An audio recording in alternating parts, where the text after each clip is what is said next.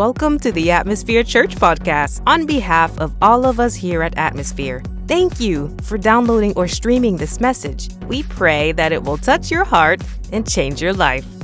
Regardless of what you believe, where you come from, or what questions you might have, you are welcome here. Our desire is to help lead you in experiencing God by following Jesus. If you want to find out more information about us, head over to our website at atmosphere.church. We have already prayed for you that today's message would speak directly to your heart and empower you to live the life that God has called you to live. Enjoy the message.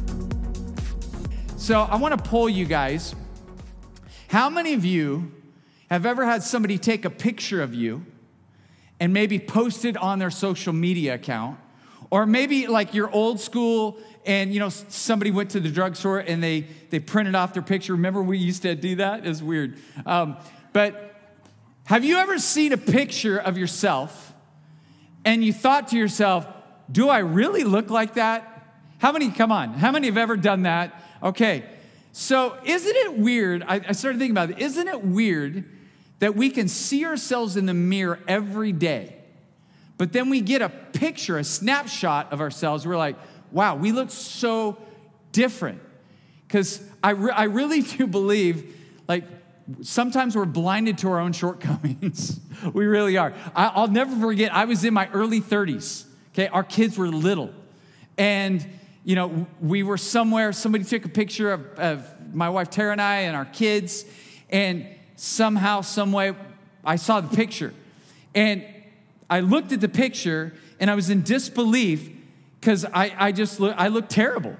And I, I was like rocking a dad bod like really, really badly at early 30s. And my wife, mind you, she was doing kickboxing classes, working out like four days a week. I mean, she was like this like Navy SEAL woman. Like she was, and then here I was, you know, not going to work out. I was a youth pastor at the time, eating, I think, In-N-Out every day. And then I would drink I'm not even kidding, a 32 ounce Frappuccino every day with whipped cream.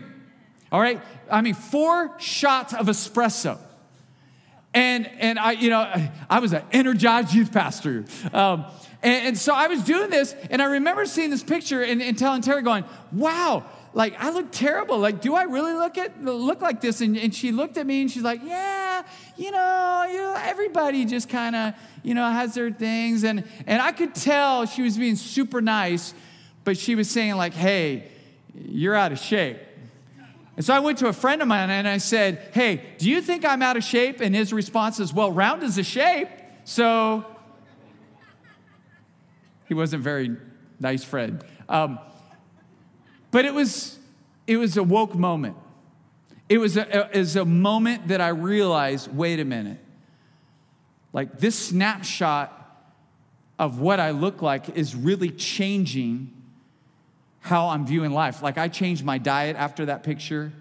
I, I started going to the gym. I started working out more. I started doing more cardio. It, it really was a wake up call. I believe chapters two and three of Revelation, and we happen to be in our daily Bible reading plan, we happen to be studying the book of Revelation right now. So if you're unfamiliar with what we do daily as a church, we love to be in the Bible daily. And we believe the more that we're in the Word of God, the more we are going to be walking with God during the day and uh, with our lives. And so we happen to be going into the book of Revelation. And I've never done a message like this where I'm talking about all the churches in one message. So it's tempting to keep you guys here for five hours because there are so much information packed into these two chapters of the book of Revelation. I mean, there, there are layers upon layers. If you are not new to church and you've done studies of Revelation, you know what I'm talking about right now. Like, you can geek out on the book of Revelation and just go deeper and deeper and deeper into it. It's like, it's like you know, Alice in Wonderland. Just keep, the whole just keeps going. But because of time, I, I want to do a snapshot of these seven churches in the book of Revelation. If, if you were to use another analogy, we're just going to do like a flyover approach. We're going to look at it from a 30,000 foot elevation without going on the ground and looking at all the details. And the reason I believe this is so important is not just because we're going to be reading about it in our daily Bible reading plan. I really believe that this is so timely for us as a, as a church and as believers to, to look at. Because if, if life were like a basketball game, and praise God, basketball returns on Friday night.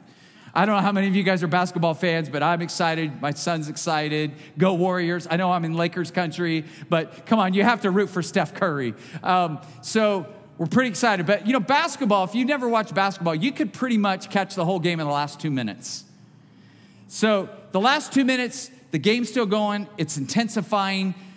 Like everyone's, all the players are playing a different level, and, and uh, the game changes back and forth so much. Like, I really believe that we are in the last two minutes of the game of life. I really do. Now, do I have a prediction when Jesus is coming back and all that? No, I don't. But I do believe as, as we get towards the end, as, as we get towards the return of Christ, like we should expect things are gonna get messy, church. Things are gonna get weird. Things are gonna be just uncertain. I mean, this is all the way the book of Revelation kind of talks about the even Jesus in the Gospel of Matthew he kind of talked about things happening kind of like what we're experiencing right now in 2020. So as we look at these snapshots, it's good for us to kind of come to a place of realization that maybe we don't quite look like we thought we looked. And maybe the, the spiritual condition of our lives aren't really the spiritual conditions of the life that Christ really is calling us to live for Him. So, Revelation chapter 2, again, I'm, I'm kind of doing this flyover approach, and we're going to be looking at these churches. Now, what you're going to see, you're going to see a common thread with all of these.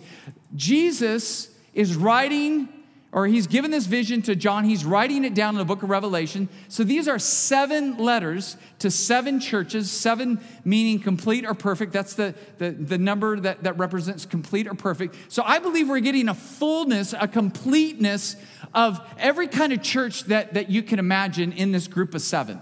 Obviously, there weren't just seven churches in this era that the, the book of Revelation was written, but you get this completeness of these seven body types of believers that were existing when John is writing down this vision. So, Jesus, in each one of these letters, he gives a strength of the church, he gives a struggle of the church, and then he gives some hope for the church. Strength and a struggle and hope. Strength for those things that they are reviewing and, and good things that they're doing, and the struggles to be revealed. Because sometimes, like I said before in that picture that I had when I was in my early 30s, sometimes you don't see the struggle. You need a snapshot and, and some kind of outside resource to be able to reveal to you something that you can't see in yourself. And I believe this is what Jesus is doing through these letters that he's writing to these seven churches. Now, there's four ways that you can apply this. You can apply this uh, to the church locally that these were real churches. Like I have a map, I don't know if you guys can see it on the screens, but these are actual churches existing in what we now call Turkey. In Bible times, they called it Asia Minor. But you can apply this thing uh, prophetically. Some Bible scholars believe that each church represents an era of church history. I don't know if necessarily I am on board with that, but I could see where they come up with that. And then you could apply it generally speaking, like the church at large, like the gathering of the saints, the, the meeting together of the saints. That's the church generally. And then I believe there is a fourth way to apply it, and that is personally. Like you, you are part of the body of Christ. That, that's what the church is known for, the body of Christ. And each church is, is, is told, let him who has ears hear what the Spirit is saying to the churches. So you have ears, you hear. This is a personal message as well as a general message for your faith and your spiritual condition. And he's saying that this is a message for all the churches. So we're not supposed to read just one church, we're supposed to read all the churches together collectively, and then we're to resonate. And here's the question I want you to ask yourself as I'm doing this overview, as I'm doing this flyover is what body type best describes the spiritual condition that I'm currently in right now with my life? What body type do I belong to?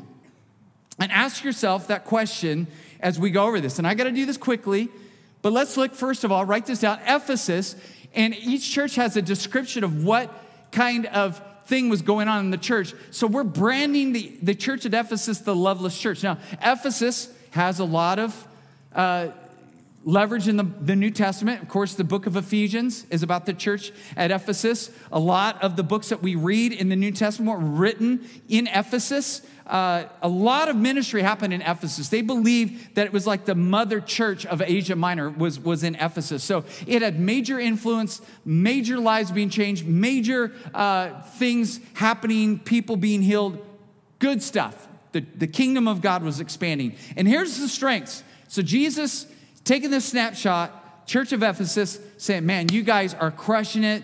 You're doing the right things. You're working hard. You're persevering under pressure. You're not putting up with evil shenanigans, like you're, you're blocking them out. Like, like you are doing really, really good at all the things that you're supposed to do. And he says, But this is your struggle. You've left your first love. So they were doing all the work, but they were doing it without the love. This is what I call check the box Christianity. This is like, well, I'm gonna go to church, I'm gonna read my Bible, I'm gonna pray over my meals, but there's not this connection and this intimacy in this relationship and this love affair with God. God is, is almost like distant. And you could go through all the motions and you really don't even need this connection to God. This is the, the struggle going on with the church at, at Ephesus. And this is kind of the struggle that happens to a lot of people because we're drifters in our lives.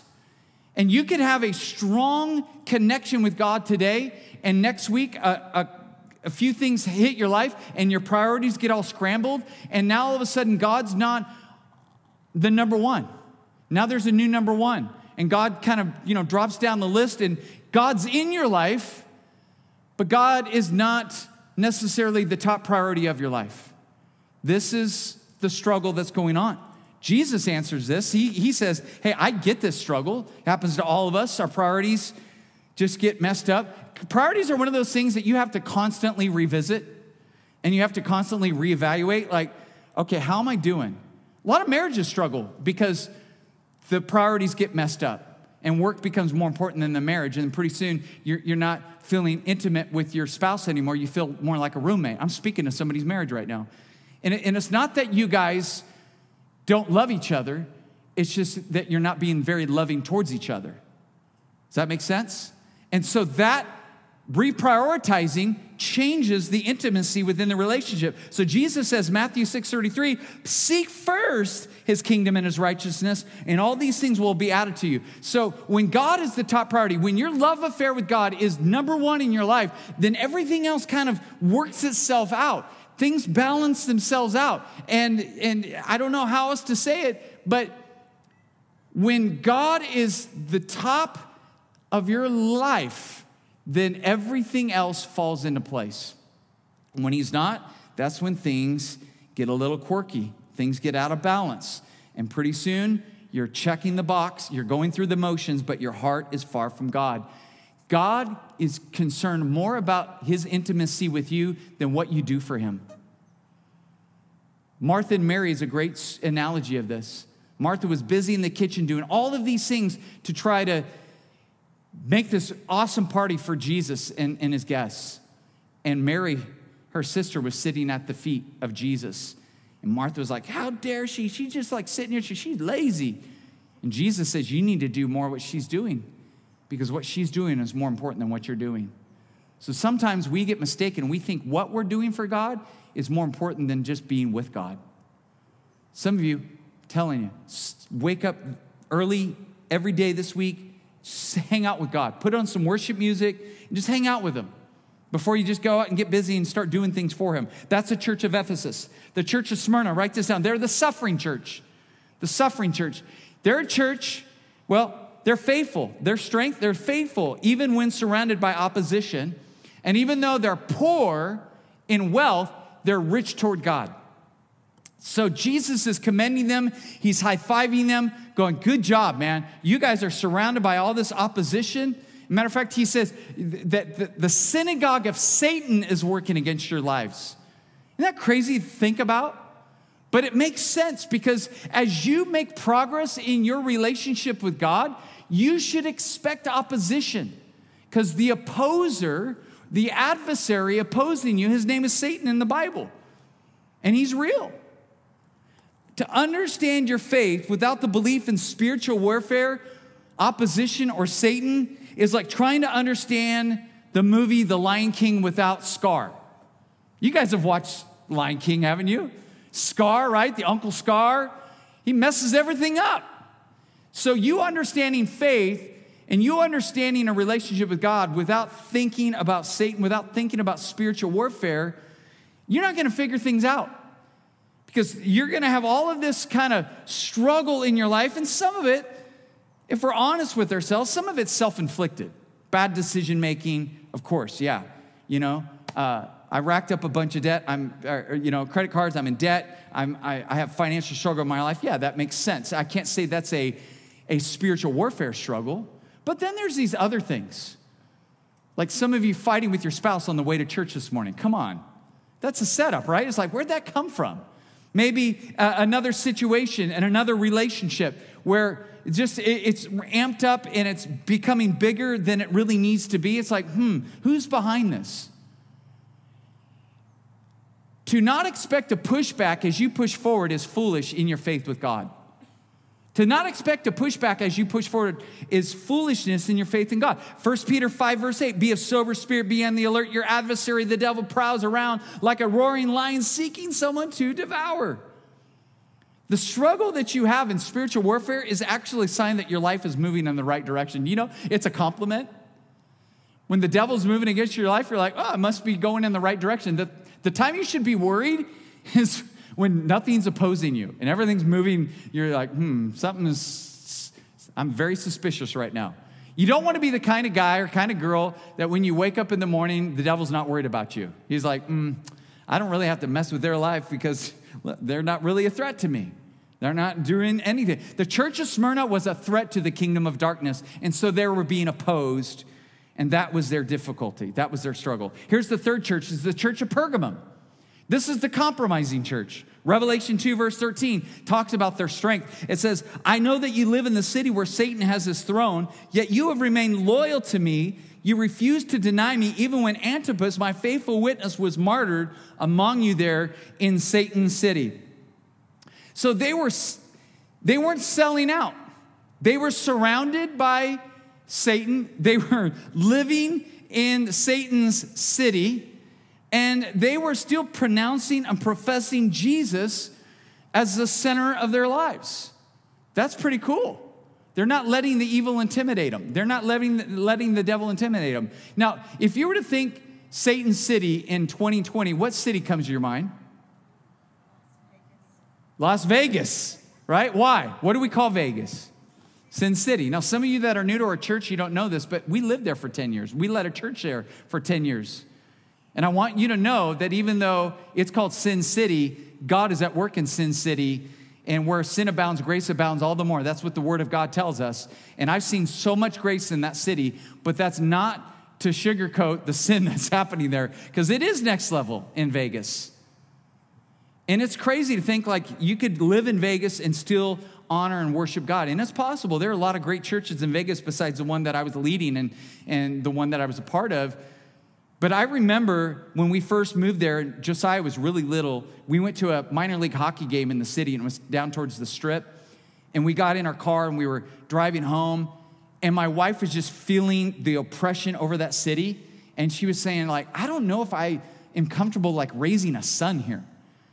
And of course, I was excited to be leading this church, so I downplayed it. I'm like, oh, come on, babe. There's a Vegas in every city. It's called the internet. Everybody has access to a Vegas, right? And as I'm saying this, it was like it was it was a setup. A van pulls up next to us. We're at a stoplight. A van pulls us uh, pulls up next to us, and it's wrapped with naked women on it, strategically covering up certain body parts. And it was it was it was so funny because like it pulls up and my wife's like looking at me, listening to me. Then she just glances over and she sees the van. Then she looks back at me and she says, So you're saying that every city has that? And which I said, Touche. I mean, how many of you would freak out if you pulled up right here at Moorpark and the 101 and this van is wrapped? You'd be like, What in the world is happening? But in Vegas, that was just commonplace. So it is. But, but to say, like, you're surrounded by this pressure and you are still lifting up the name of Jesus, that is a strength.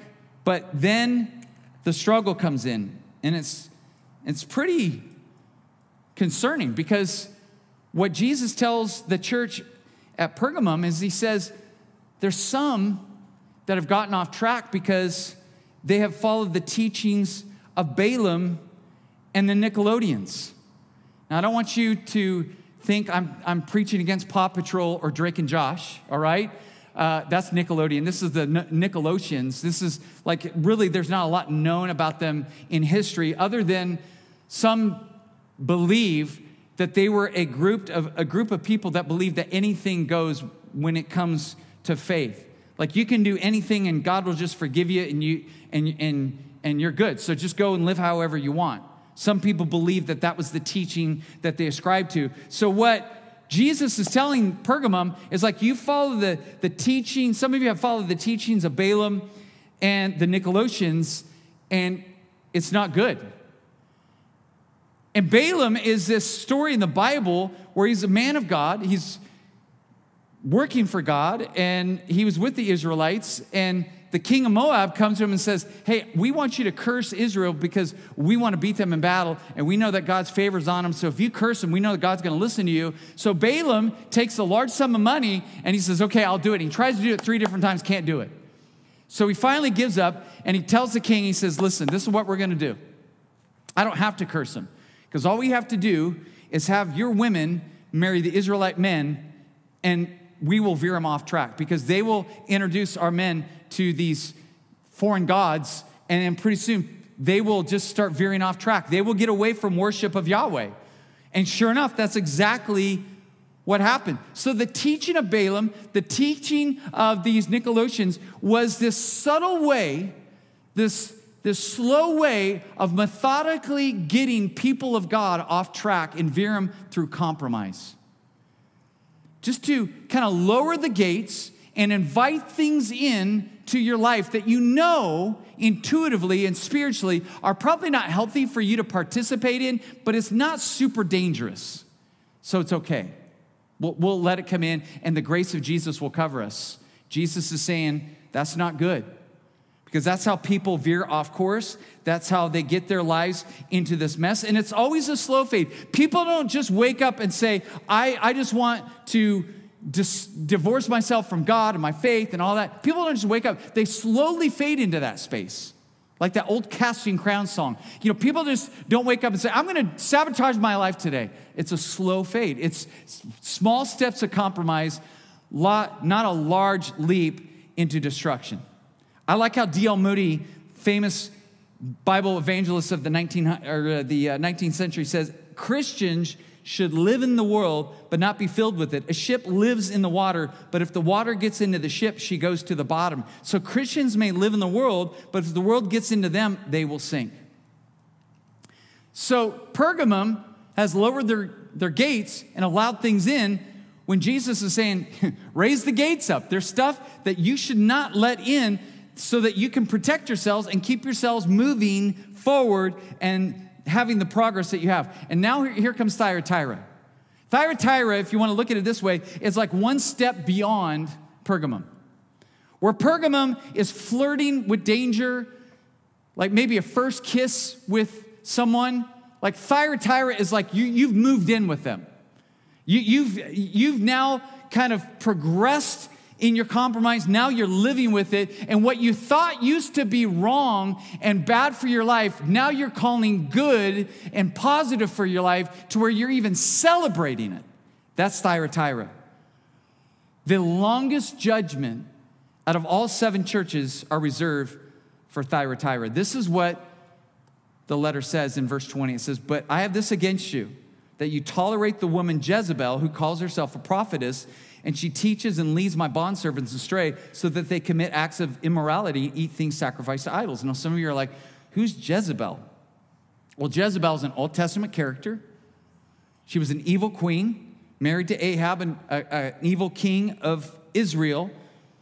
And her whole guilty pleasure was to get the Israelites away from Yahweh, worship of Yahweh, of, of the true God of Israel, to Baal, this foreign God. And she celebrated to the point where she killed the prophets of God, the priests of God. She had them killed. And the accusation, the struggle here is that Jesus is telling the church, you're tolerating her. This, and I don't think it's a real woman. Like, because some of you are like Jezebel. Like, when's the last time you heard somebody named Jezebel? it's not a trending baby name of 2020, all right? Why? Because of this lady's story, the Old Testament. Like, they're like, don't you dare name your baby Jezebel. And uh, that, that, we'll just leave it there. But saying you tolerate, and isn't the word tolerant? It's, it's kind of like a trigger word in our culture. I, I if I say like you, you're tolerant, there's some of you like, ooh, like you, you've been maybe on social media, media battling this, this conversation of tolerance and intolerance. And, you know, if you're intolerant, you're, you know, you're a hater and, and you're, you're just not a very good person. So I use this word tolerant in a biblical way, not in a modern day culture way. Being tolerant today uh, is, is just kind of being loving and, and agreeing even when you disagree, that, that's being tolerant. And I would say I'm a tolerant person when it comes to people and their lifestyles and how they're living. I'm very tolerant. But this isn't the same kind of tolerant. And in ancient you know, times, and this is being written, this is like, hey, this is you not just accepting somebody, because we're all supposed to accept everybody. This is you approving them. This is like signing on the bottom line and saying, hey, I approve of this message. I approve of this life. Jezebel signing her name on it, and Jesus is saying, Thyatira, that's not good. Like we are to be accepting of every human being because every human being has unsurpassable worth and Christ died for them. So, yes, we are to accept everyone as Christ has accepted us. But in the same degree, Christ does not approve of everything we do, does he? There are things that we do that are directly opposed to what God approves of, and we get convicted and, and we push back against it as people of God. So just because you accept doesn't mean you approve. And there's a big difference. And so I would say this word tolerate is saying you're approving this. You're celebrating this, and this isn't good because when you are following Christ, there is going to come a time, come a moment where the lifestyle of the world is just going to be like that. That is in direct contrast to how God wants me to live my life. And this is the idea of holiness. Holiness is living your life set apart for a special purpose of God. So we see what the world's doing, everything that they're proving, everything that they're doing, and we're saying, you know what? I'm not going to do that because I believe in a greater purpose for my life that God has for me, and I'm going to choose to not do this on purpose for the greater work that God wants to do in me. That's holiness, church. And it's not being preached enough. There's a holiness that God wants from our life. There's a set apartness that God wants from our life so that we don't let things move into our life that will inevitably destroy our life. 2 Corinthians 7, verse 1 says, Because we have these promises, dear friends, let us cleanse ourselves from everything that can defile our body or spirit, and let us work toward complete holiness because we fear God. Here's what I know the world is hostile towards the idea of holiness. So when everyone is doing stuff at work and you're not participating in it, there's, there's probably going to be a pushback, a rejection. You should expect that. It's just, it's just going to happen. But you're saying, I, I'm going to choose that for the greater purpose of what God wants to do in my life. And I can't have what God wants for my life if I continue to participate in these things. Are you with me? All right, that's Thyatira. So, what we need to pray is say, Lord, is there anything in me that I've allowed to move into my life that needs to be purged from me so that I am not guilty of allowing in this Jezebel type spirit that wants to come in and take over? Here's the next one Sardis. I call this the zombie church. You've seen, I'm sure, The Walking Dead, right? This is like they're they're asleep. The church is asleep. It says you're alive, but you're dead. What is that? A, that's a zombie, right? They're alive on the outside, uh, right? And they're but they're dead on the inside. That's a zombie. So this zombie church. And, and, the accusation here, I mean, this is funny. In this letter, Jesus goes straight to the struggle. He didn't even waste his time like there, there's really no strength there. Let's just go straight to the struggle. And your struggle is you need to wake up. You, you've fallen asleep. Confession time. How many of you have ever fallen asleep at church? Turn your neighbor right now and say, Wake up! Hopefully, you're not sleeping now, but I've, I've been guilty. I've been guilty once or twice. We do it. And this, this wasn't because they had a bad Saturday night. This was a lifestyle that they were living asleep to the ways and movement of God for their life. And I don't even, like, it says wake up twice, but I, I, don't even think that's the, the biggest part of the struggle. The biggest part of the struggle to me as I'm reading Sardis was that they were, they had a reputation that they were this way at church. But when they would go home and they would close their front door, they were a whole different kind of family. They were a whole different kind of person. That was just who they were. We call that hypocrisy where you, you, say you're this way, but really internally you're this way. And God knows your heart, God knows the mind. You can't fool God, but these people were playing games with God. And, and there were religious people when Jesus was alive that did this. They were called Pharisees, and Jesus gave them a warning. He gave them a snapshot. In Matthew 23, he says, Woe to you, teachers of the law of Pharisees, you hypocrites! You are like whitewashed tombs, which look beautiful on the outside, but on the inside you're full of bones of the dead and everything unclean. In the same way, on the outside you appear to be people as righteous but on the inside, you're full of hypocrisy and wickedness. Here's the problem that if they stay asleep, Jesus is going to return for his church and they're going to miss it. Jesus has a whole chapter devoted to Matthew chapter 25 to this phenomenon. And he gives another couple analogies. Read it later this week. But that was the problem with this church at Sardis. Their integrity was lacking, their energy was failing them. They just they needed a movement of the spirit of God and they needed a fresh wind of the Holy Spirit to blow into their life to wake them up and to set them right with God. Some of you right now you're struggling with integrity. You're struggling and just sleeping and you're asleep to the, the ways of the Spirit of God moving in your life. That's the church of Sardis. But the strength is not every one of you is like this. There's a remnant that's not asleep. And the encouragement is God can do a lot with a, a, a little. God can take a remnant of 12 and change the world. Can, can I just give you that word for somebody? He can do a lot with your little. Don't, don't ever hesitate on stepping into something God's telling you to do because you feel like you don't have enough. When God's involved, you always have more than enough. How many need that word this morning? That's, a, that's not on my notes, all right?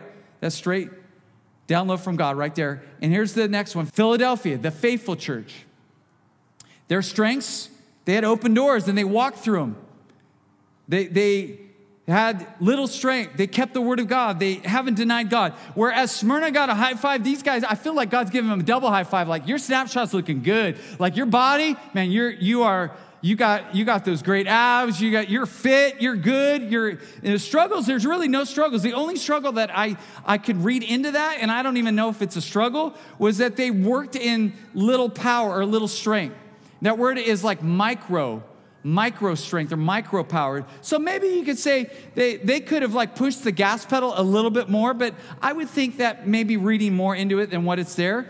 But the directive there is like, if this is you, just keep doing that. Keep on trucking, Jesus is saying. Colossians 1:11, the Passion Translation, we pray that you would be energized with all his explosive power from the realm of this magnificent glory, filling you with great hope. And the last church is Laodicea. This pray the roughest judgment because that they they don't have any strengths to mention. They're just all about the struggle. And Jesus is saying, hey, you guys have been blessed so much that you have gotten off track. This isn't an indictment against being rich, it's the indictment of the attitude that comes a lot of times with being rich. The attitude of, I'm independent, I don't need God in my life. You forget sometimes in your wealth that you are still spiritually poor with God. A lot of people do. A lot of Americans struggle with this part. And what happens is when we're not fully intentional to step in to be fully dependent on God, we tend to keep one foot with God and then the other foot with the world. And there's an old Chinese proverb that says, He who has a foot in two boats will split his pants. That's what happens to a lot of people. That you, you can't make progress in your relationship with God if you're just halfway in and halfway out. And this is what Jesus calls lukewarm. It's, you're neither hot nor cold. God would rather you be hot or cold. He says, The lukewarm I spit out of my mouth. That word is vomit. So when you're living this way, when you've compromising to a point where you're just like, I don't really need God. I'm fine without Him. And you're only coming to God when there's some crisis that breaks out in your life. You know people like that in your life where the only time you see them at church is like something bad is happening. You pray with them. They're a friend. They reach out to you. They text you. You're like, hey, man, let's pray for you. Let me talk to you. And then you get them all encouraged and get them all revved up and, and they're back on track with God. And everything kind of sub, you know, kind of subsides and they ghost you again. I've had that happen so much in the years of me being a pastor. I'll say, hey, I'll see you next crisis. See you next time you got a struggle in your life. That's the church of Laodicea. And out of the seven body types, here's we need to land this. Band, I'll have you come out. Out of the seven body types, which one do you think best describes your spiritual condition right now? I want to get serious with you in a moment because only two of these seven were in pretty good conditions. The rest of them, there were some challenges that were thrown out to them. But here's the good news regardless of what body type you put yourself into, what category you see yourself in, here's what you need to understand there's still time to change. There's still time to change your spiritual condition. Remember, we're two minutes in to the final of the game. And even though you've been living your life this way, in these last two minutes, there's a way that you can change the direction of how you've been living your life and how you've been living your faith. This is what the Bible calls repentance. It means to change your mind, it means to change directions. And this word repentance pops up quite a few times in chapter 2 and 3 because God loves us so much, He's not going to sit back and, and make us feel like we're in one condition when our reality is we're in this whole different condition. He wants us to see the condition we're really in so that we can change and really cling and benefit from the blessings and the promises that He has for His church. And the promises that are listed over and over again in chapter 2 and 3 are always conditional based upon how we're living our faith out in this world. Seven different times he says, He who overcomes, for he who overcomes, he who overcomes, for he who overcomes, he that overcomes, he that overcomes, he that overcomes, he that overcomes. What's the point? The promise is given to the overcomer. And God has given you his spirit so that you're not just a survivor, it's so that you can be an overcomer, that you can change and you can start experiencing the relationship with God that He desperately wants you living in so that you can step into the full promises that God has for your life. Would you just stand with me? We're going to worship. But Father, as we stand, God, whatever spiritual condition that you're showing us we're in today, God, we want to repent. We want to make a change. God, we know that through your power we can change. We know through your power, God, we can take on some of these qualities of the ideal church that you've had in mind from the very beginning. A church that loves you more than works for you. A, a church that is moving in such a strong direction, living their faith out loud, that we have opposition coming against us. A church with no compromise a church that is living holy, a church that's living awake and with integrity, a church that's walking through open doors that you put in front of us with full power. God, a church that's awareness of our spiritual poverty and our need for you no matter how much wealth we have. God, that's the church That's the body that you desire us to be. And I pray, God, with your Spirit's help right now, God, we can become that body. Atmosphere Church, us personally, God, let us become that body. Holy Spirit, convict us, change us, mold us, shape us. We just love you in Jesus' name. Amen. Let's worship, church. Thank you for tuning in today to another great message from Atmosphere Church. If this message has spoken to your heart, would you take a moment and share it with your friends? You can connect with us on Spotify, iTunes Podcast, YouTube, Facebook, and Instagram. Simply do a search for Atmosphere Church through these various platforms, and then click the follow or subscribe buttons. It's another great way for us to be able to stay connected with you. If you live in the Southern California area, we would love to invite you to be a part of our family. For more information about our church, go to our official website at atmosphere.church. Finally, if this service and our other resources bless you, would you consider giving back to Atmosphere Church to support not just these things, but to also support the creation of even more resources for you? To make a donation, simply go to our website and click the link that says Give. Your gift of any amount is greatly appreciated. Until next time, we pray you will keep the faith, spread the hope, and live the love.